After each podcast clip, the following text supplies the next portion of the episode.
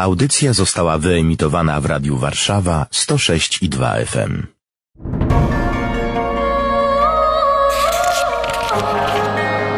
Księga. Księga. Księga. Niedzielne czytania biblijne rozważają ksiądz Łukasz Turek i Paweł Kęska. Niech będzie pochwalony Jezus Chrystus. Na wieki wieków. Amen. Jeśli ktoś nie był w środę popielcową w kościele i nie doświadczył popiołu na swojej głowie, to może włączyć telewizor, wiadomości, a popiół się sypie z lewa, prawa i z każdej strony. Nie trzeba się czarować, że ten świat jest jednak marnością. A skoro istotą środy popielcowej y, jest przyjęcie y, na swoją głowę tego znaku popiołu, to może warto patrząc się na ten świat, przestać od tego uciekać, od tej nędzy tego świata, od tego popiołu sypiącego się ze wszystkich nieszczęść ludzkich, które padają i tak zrozumieć, że ja potrzebuję Pana Boga, potrzebuję nawrócenia, potrzebuję Jego mocy, żeby wśród tego świata pełnego śmierci odnaleźć życie i prawdziwy sens i cel, do którego to wszystko zmierza. I ten popiół dziś i tą świętość będziemy kontemplować, żeby jedno od drugiego w miarę możliwości odróżnić. Zaczniemy od czytania z Księgi Rodzaju, a pierwsze zdanie brzmi tak. Pan Bóg ulepił człowieka z prochu ziemi. No to wszystko jest jasne. No. Ale dalej tchnął w niego życie. Księga Rodzaju, rozdział drugi, wersy od 7 do 9 i rozdział trzeci, wersy od 1 do 7.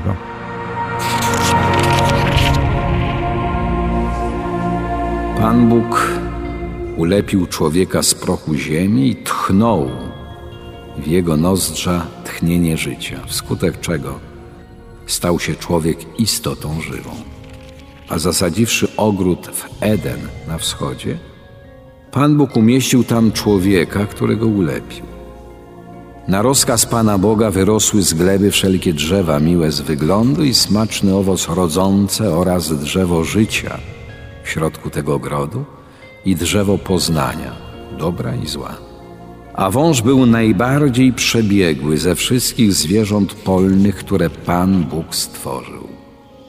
On to rzekł do niewiasty.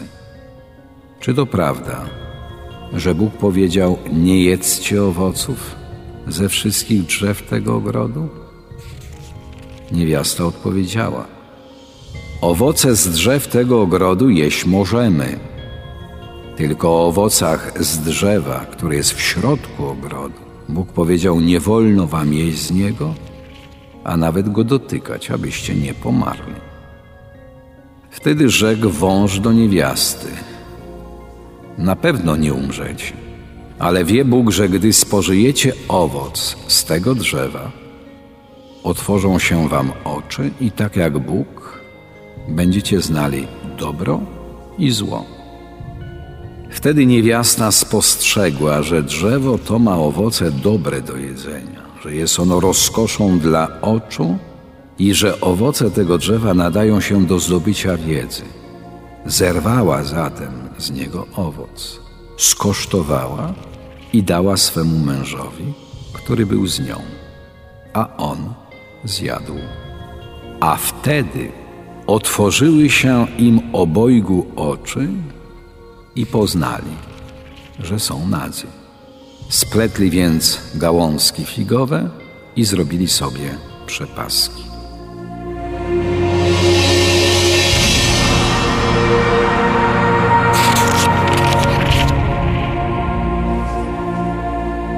Bóg ulepił człowieka z prochu ziemi i tchnął w jego nozdrza tchnienie życia. I czy kiedy Ewa zastanawiała się, co zrobić z tym owocem, to co siłował się w niej popiół z tym życiem od Boga? Może i tak. A może, może raczej należałoby powiedzieć, że siłowała się w niej yy, miłość do Boga z miłością do siebie samej. Mhm. Miłość do tego, który dał jej życie, z miłością do tego, co ją tak bardzo tutaj pociągało, co, co stało się dla niej tak bardzo atrakcyjne, co jest takie bardzo ludzkie, żeby zdobyć wiedzę, żeby móc być, prawda, samemu decydującym o tym, co jest dobre, co złe, żeby być niejako równym Panu Bogu. To nie diabeł przyszedł ją kusić, przynajmniej ona nie widziała diabła, ona widziała po prostu zwierzę. Tych zwierząt w raju było mnóstwo. To było jedno z nich. Nie widziała, że to zło. my też często nie widzimy. Okoliczności, drugi człowiek, ja sam, pomysły, emocje, nie wiem co jeszcze. No, myślę, że my łatwiej możemy się oszukiwać niż Ewa, tak się przynajmniej wydaje, że jednak jej poznanie tego, co jest wolą Pana Boga, tego, co od Niego nie pochodzi, było dużo jaśniejsze. Oni nie byli skażeni grzechem pierworodnym, tak jak my jesteśmy jego skutkami. Rzeczywiście dla nas jest to o wiele bardziej zawiłe yy, i łatwiej nam jest się troszeczkę oszukiwać, ale też łatwiej nam jest dać się oszukać złemu duchowi, który jest ojcem kłamstwa, który przychodzi nie często jako anioł światłości, który wykorzystuje wszystkie nasze różne zranienia, wie, gdzie jesteśmy najsłabsi i potrafi w to wszystko uderzyć e, w tak umiejętny sposób, żebyśmy my niejako poczuli się zagrożeni i spróbowali się obronić przed troszeczkę własnymi siłami, tak? Postawić siebie y, tak jako tego, który sam sobie musi poradzić któremu nikt nie chce pomóc, w związku z powyższym, no, ja chcę sobie sam znaleźć jakąś drogę rozwiązania, drogę do szczęścia, drogę do sukcesu. Próbuje nam zabrać zły duch ciągle sprzed oczu Pana Boga i przychodzi dokładnie z tą samą pokusą, do której przyszedł y, do Ewy. Zobaczmy, że y, diabeł przychodzi do Ewy z pokusą podważającą w niej wiarę czy doświadczenie nawet miłości Pana Boga, bo ona do tej pory bardzo mocno doświadczała miłości Pana Boga. Cały ten ogród wokół niej był dowodem miłości Pana Boga. To jej istnienie było dowodem miłości Pana Boga. Wszystko wokół niej pokazywało jej, że Bóg ją kocha.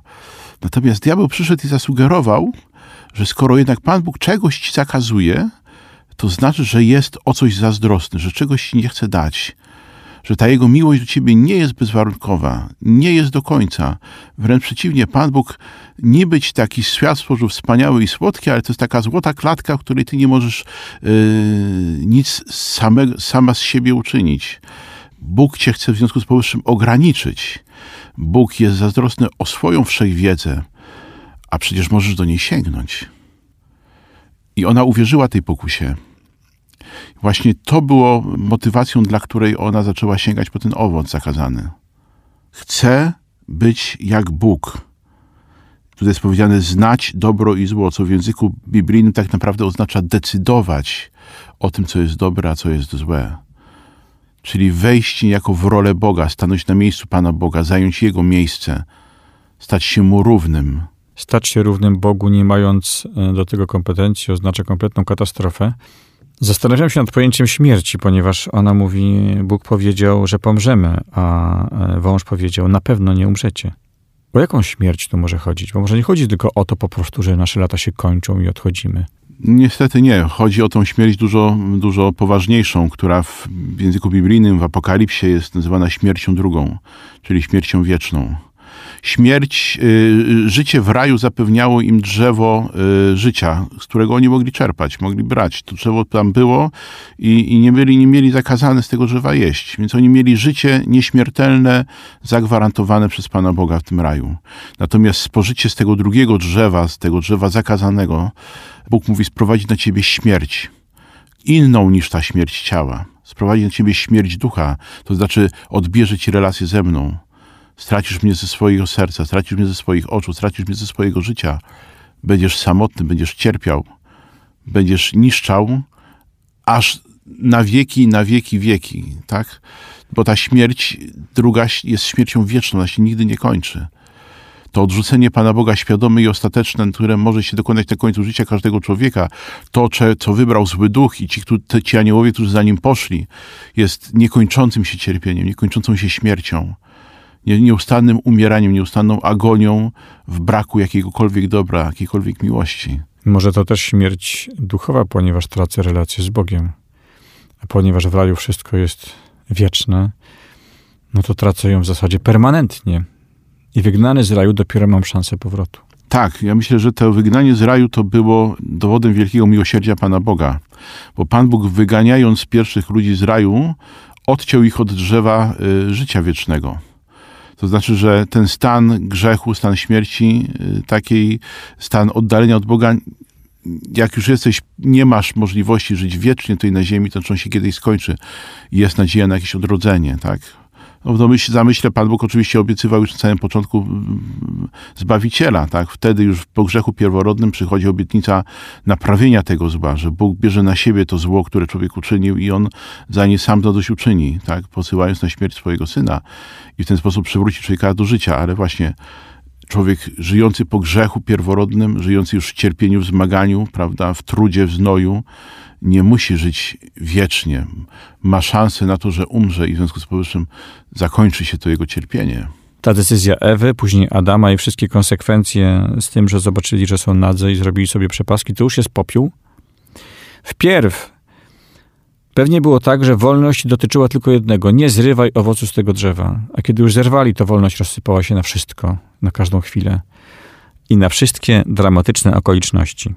Za chwilę przeczytamy fragment z listu świętego Pawła Apostoła.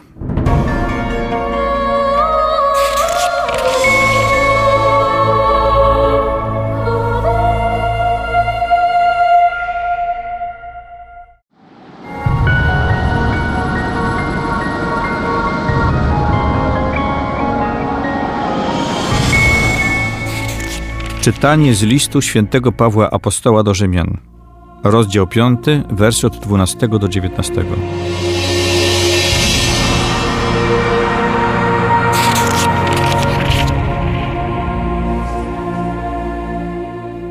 Bracia, przez jednego człowieka grzech wszedł na świat, a przez grzech śmierć.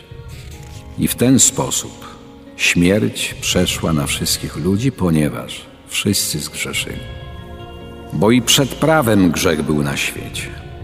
Grzechu się jednak nie poczytuje, gdy nie ma prawa.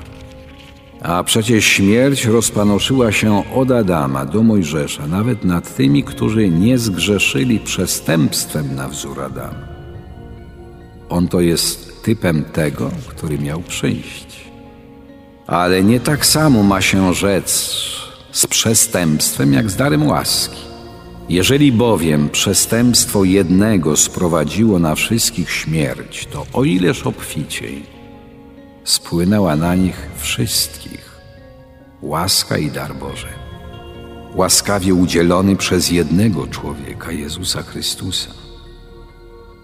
I nie tak samo ma się rzecz z tym darem, jak i ze skutkiem grzechu spowodowanym przez jednego grzeszącego.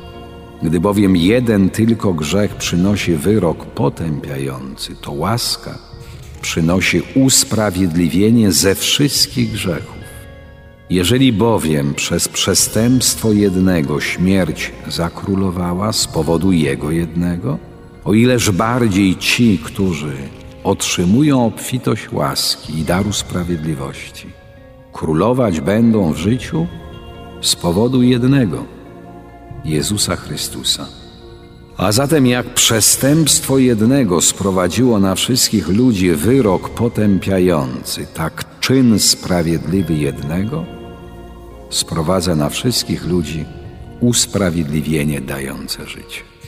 Albowiem jak przez nieposłuszeństwo jednego człowieka wszyscy stali się grzesznikami, tak przez posłuszeństwo jednego wszyscy staną się sprawiedliwymi.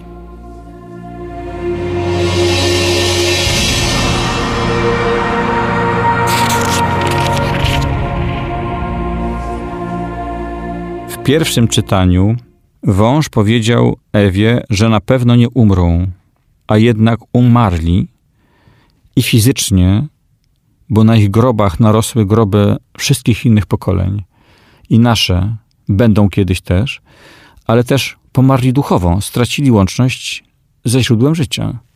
I tu jest napisane: Przez jednego człowieka grzech wszedł do świata, przez grzech śmierć. Tak, śmierć dwojaka, właśnie ta śmierć ciała i ta śmierć ducha. Yy, bardzo mocno uświadomiłem sobie naprawdę nie tak dawno, biorąc pod uwagę te 20, prawie dwa lata kapłaństwa, że w całym Starym Testamencie jakiejkolwiek wizji nieba nie ma w tym niebie żadnego człowieka. W tym niebie jest Bóg, są jakieś istoty dziwne, zadziwiające, a tam w niebie nie ma żadnego człowieka. Że wszyscy ludzie którzy żyli przed Jezusem Chrystusem, przed ofiarą, której dokonał, oni nie mogli wejść do nieba. Niebo zostało dla ludzi zamknięte po grzechu pierworodnym. Czyli śmierć i ciała, i śmierć i ducha. Oczywiście y, Pan Bóg w swoim miłosierdziu, przewidując, zapowiadając, obiecując, będąc pewny odkupienia, którego dokonał Panu Jezusie, naszym jedynym Zbawicielu, y, tych, którzy pomarli przed przyjściem Jezusa, nie umieścił w piekle, tylko czekali oni w swoistej otchłani, tak? czekali na, na to rozstrzygnięcie, na to zwycięstwo Jezusa, na to naprawienie tego nieszczęścia grzechu pierworodnego. Natomiast właśnie to jest, ten, to jest ta podwójna śmierć, to jest ten dramat człowieka po grzechu pierworodnym, to jest to, że wszystko się zamienia w popiół.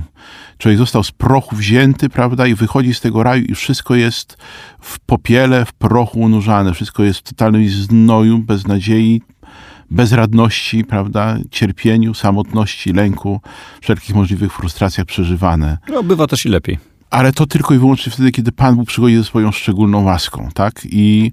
Ale nie. Dlatego, że przecież y, są ludzie, którzy Boga nie znają wprost. Żyją w innych religiach, kulturach, ale przeżywają radość. Y, święta rodzą się dzieci, jest miłość. Życie jest. Nie jest zawsze dramatem, odmętem nieszczęścia i niedoli. No tak jest, to rzeczywiście tak jest. Ale to jest takie szczęście zawsze tutaj krótkotrwałe. To szczęście, które y, mamy, no i przemija ono przemija razem z całym naszym życiem. Czyli w nim nie możemy upatrywać celu naszego istnienia. Nie jesteśmy w stanie żyć dla tego szczęścia. Oczywiście, że, że jak ktoś nie zna Pana Boga i innej perspektywy nie ma, to, to, to, no to robi co może i żyjemy rzeczywiście bardzo często dla tych ulotnych chwil i bardzo dobrze, bo z nich się składa też nasze życie, ale ciągle mamy na sobą świadomość tego, że nikt tego ze sobą do grobu nie weźmie, że to są rzeczy, które przeminą, że one się zamienią właśnie w proch. Tak, co usłyszymy nad swoją własną trumną też, o ile będziemy słyszeli prochu powstałeś, prawda, i w proch się obrócisz, prochem jesteś, ale Bóg cię wskrzesi. Właśnie ten moment zwycięstwa Jezusa nad, Jezusa nad śmiercią jest bardzo ważny. Jeżeli człowiek wszedł w pokusę diabelską i uwierzył tej obietnicy, na pewno nie pomrzecie, no to zdecydowanie, prawda, sparzył się na tym straszliwie i, yy, i doświadczają tego wszystkie pokolenia yy, do naszych czasów i aż do końca świata też będą, tak? I Bóg przychodzi ze swoją łaską, która jest niesamowita, ponieważ to, to co tutaj nam święty Paweł w tym liście mówi, przestępstwo jednego człowieka na cały świat sprowadziło śmierć, ale też sprowadziło grzechy. Te grzechy się rozpanoszyły. To już nie jest tylko ten jeden grzech tego Adama i Ewy, które oni tam popełnili, ale ten grzech jest początkiem wszystkich innych grzechów, które wpływają na wszystkie nasze przestrzenie życia, tak? Na wszystkie relacje z ludźmi, relacje z Bogiem cały czas, relacje ze sobą samym, relacje ze światem stworzonym. Ten grzech się rozpanoszył. Skutki tego grzechu dotykają także świata stworzonego. Przeżywamy, prawda, nieustanne nieszczęście wokół siebie, niedawne trzęsienie ziemi w Turcji, Syrii, cały czas trwające wojny w różnych zakątkach świata. Ta rzeczywistość zła się rozpanasza coraz bardziej. Teraz Bóg przychodzi jako odpowiedź na to zło, na ten grzech, przychodzi z Jezusem Chrystusem przychodzi ze swoim synem, który staje się dla nas zbawicielem. I jego działanie jest tak niesamowite, że daje łaskę, która zwycięża całe to złotego świata, które się wydarzyło od grzechu pierworodnego aż do końca świata. Te słowa świętego Pawła i to czytanie mogą nam pomóc dobrze odróżnić popiół, którego jest w brud, od życia. Ponieważ tak naprawdę my ze swojej mocy, no to nie możemy specjalnie nic po opuszczeniu tego raju jesteśmy skazani na ten popiół. A to, co jest łaską, przynosi jeden, czyli Chrystus. Tak, i niesamowite jest to, że no, my cały czas się tym popiołem zasypujemy, tak? Cały czas żyjemy w tej atmosferze popiołu. Nawet jeżeli już mamy Pana Jezusa i żeśmy Go wybrali nawet jako swojego Pana i Zbawiciela, jesteśmy ochrzczeni, jesteśmy dziećmi Bożymi, to jednak żyjąc w tym świecie, żyjąc w czasie, podejmując cały czas decyzje, podlegając pokusom złego ducha, bardzo często sami z siebie, prawda, włazimy znowu w tą przestrzeń śmierci i w związku z tym wszystko znowu tym popiołem się zasypuje, ale my cały czas mamy możliwość, od tej pory, od momentu Jezusa Chrystusa, y, możemy zawsze do Niego wrócić, możemy zawsze się odwołać do tego źródła łaski, która jest niewyczerpana, która ciągle nam przywraca życie. I to jest niesamowite w Panu Bogu, że y, właśnie, że On y, nastawiony jest na to, żeby nam przywracać życie, żeby, żeby to tchnienie życia z powrotem nam przywracać. I na tym, tym, tym polega sakrament pokuty i pojednania. Prawda? On nas wskrzesza z martwych. On nas wskrzesza z martwych. To jest cud, którego może dokonać tylko Bóg. I niesamowitą łaską jest to, że możemy do tej łaski mieć dostęp właśnie dzięki Jezusowi przez sakramenty, które nam ustanowił i w których jest obecny z całą swoją boską mocą, zbawczą mocą. I Bóg na ziemi, przez tę ziemię przechodząc y, jako Jezus, podzielił los człowieka. I wszedł w jego sprawę, w jego skórę i zderzył się też z tym popiołem w postaci kuszenia. Za chwilę o tym przeczytamy w Ewangelii według świętego Mateusza.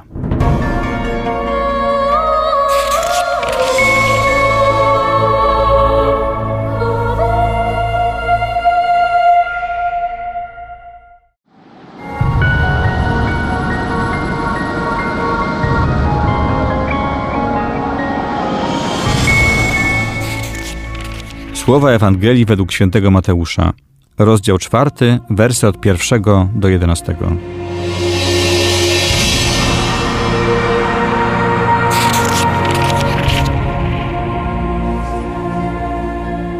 Duch wyprowadził Jezusa na pustynię, aby był kuszony przez diabła.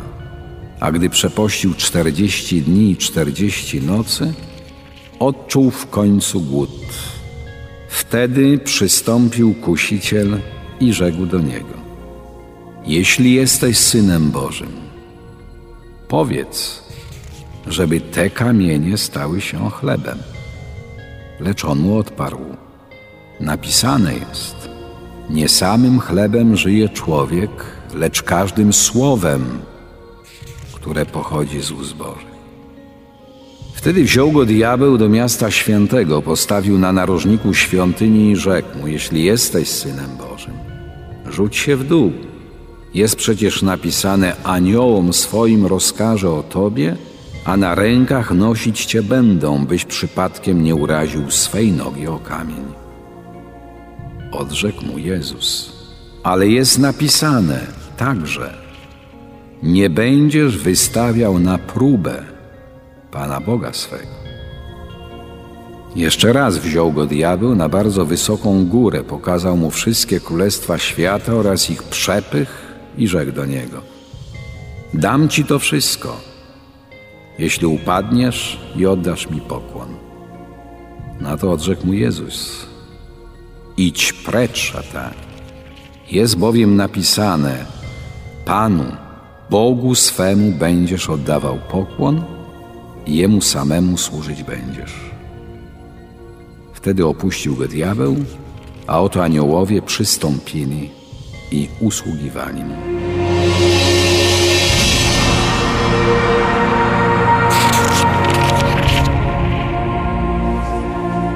W opisie Księgi Rodzaju wąż przyszedł do Ewy i kusił ją, i ona uległa.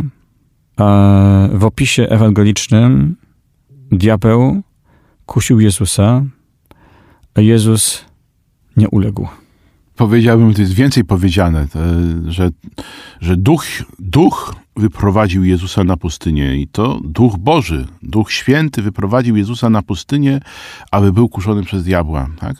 Wiemy dobrze, że Jezus tutaj przyszedł na świat nie przez przypadek. Przyszedł po to, żeby zniweczyć dzieła diabła. Przyszedł po to, żeby wejść w konfrontację e, ze złym duchem, który pokonał człowieka, prawda, przekonując go do nieposłuszeństwa Panu Bogu na samym początku i sprowadzając na niego śmierć.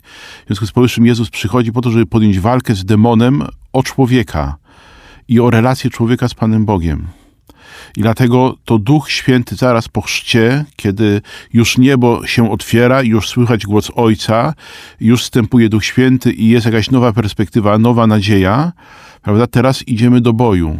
Y, I Jezus jest tym naszym wojownikiem, który y, jako prawdziwy człowiek w naszym imieniu idzie zmierzyć się z demonem, opierając się oczywiście nie o swoją własną moc, ale y, ludzką, ludzką moc, y, ale opierając się y, o moc Boga, z którym jest zjednoczony, z którym jest związany.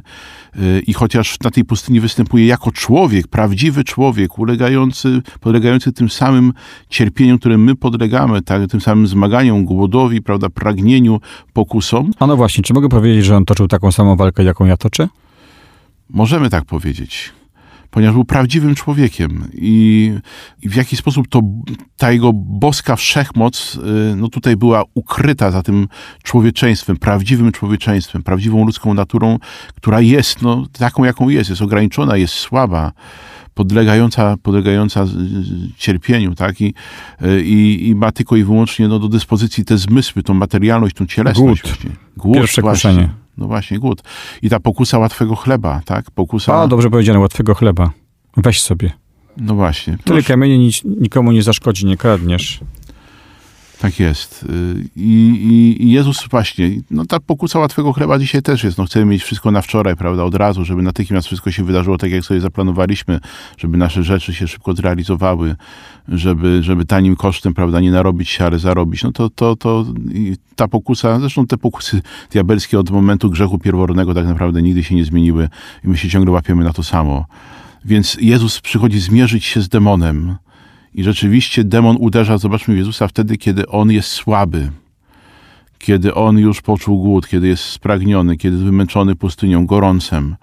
To jest dokładnie tak samo jak w naszym życiu. Duch Święty nie uderza, e, przepraszam, to jest dokładnie tak samo jak w naszym życiu. Zły duch e, nie uderza w nas tam, gdzie jesteśmy mocni.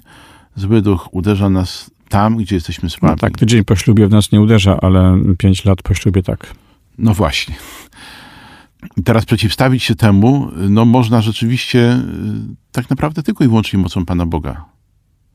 Czyli odwołując się do relacji z Bogiem, odwołując się do Jego objawienia, odwołując się do Jego słowa, zły duch się posługuje w tych kuszeniu Słowem Bożym, widać Jego przewrotność, potrafi się przedstawić jako anioł światłości, zna Pismo Święte, chociaż nie chce go zrozumieć, y, ale my możemy się bronić przeciwko y, złemu duchowi również właśnie Słowem Bożym. Ale zły duch mówi do nas Słowem Bożym.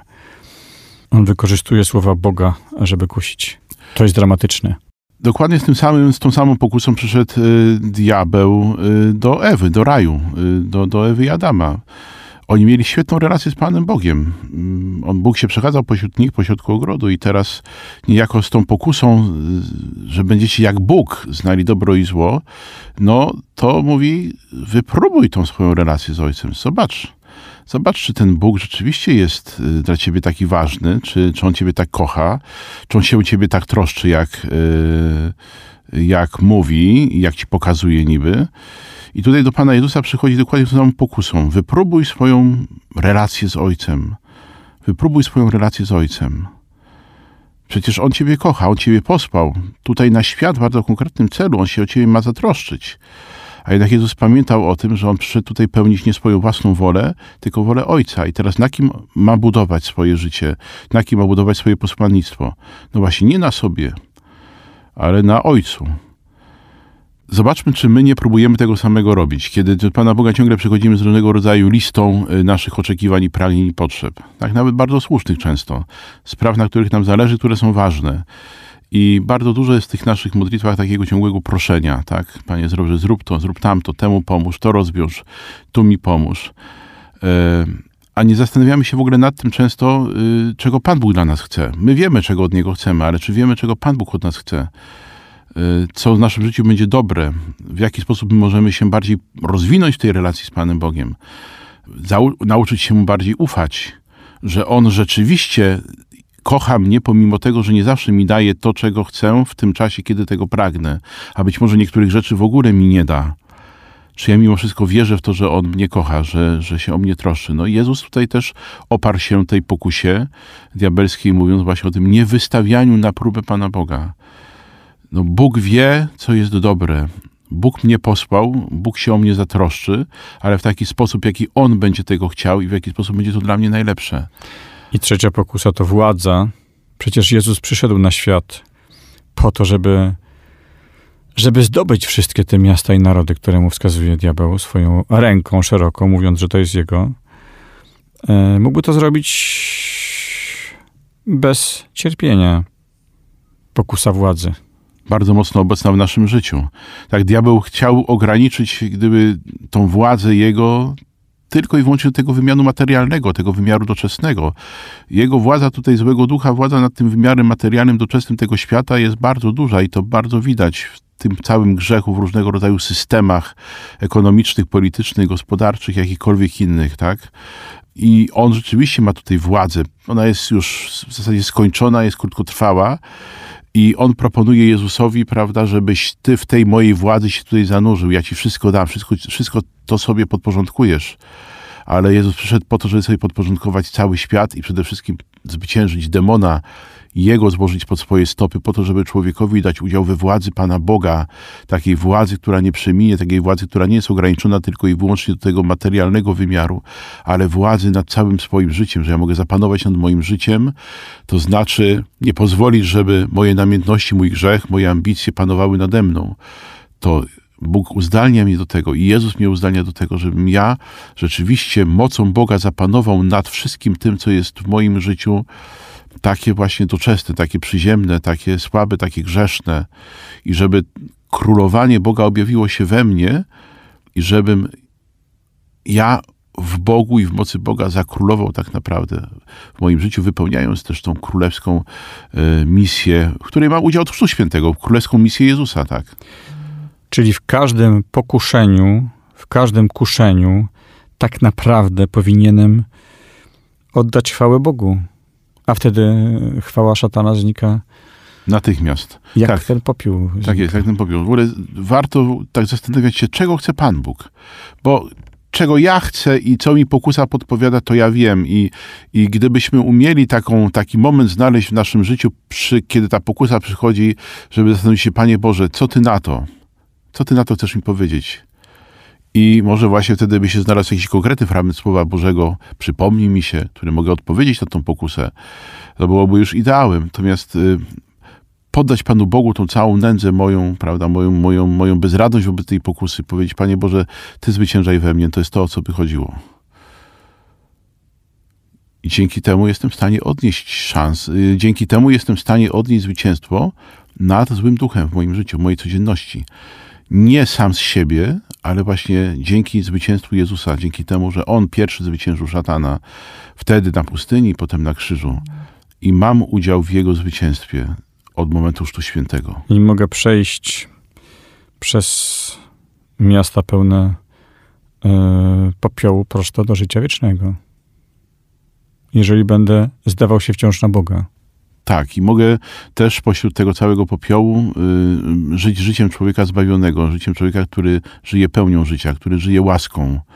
I mogę ten popiół przyjąć tak, jak przyjąłem go w środę popielcową, ale też za każdym razem, kiedy staję w prawdzie przed Panem Bogiem i y, przyjęcie, zanurzenie się niejako w tym popiele będzie powodowało to, że, że będę świadomiej otwierał się na, na łaskę, dzięki której życie Boże we mnie będzie coraz bardziej rozkwitało. Od popiołu zaczynamy ten wielki post i z tą marnością przez kolejne tygodnie będziemy się y, zmagać, szukając życia. Za uwagę dziękuję Państwu Ksiądz Łukasz Turek. i Paweł Kęska. Księga. Księga.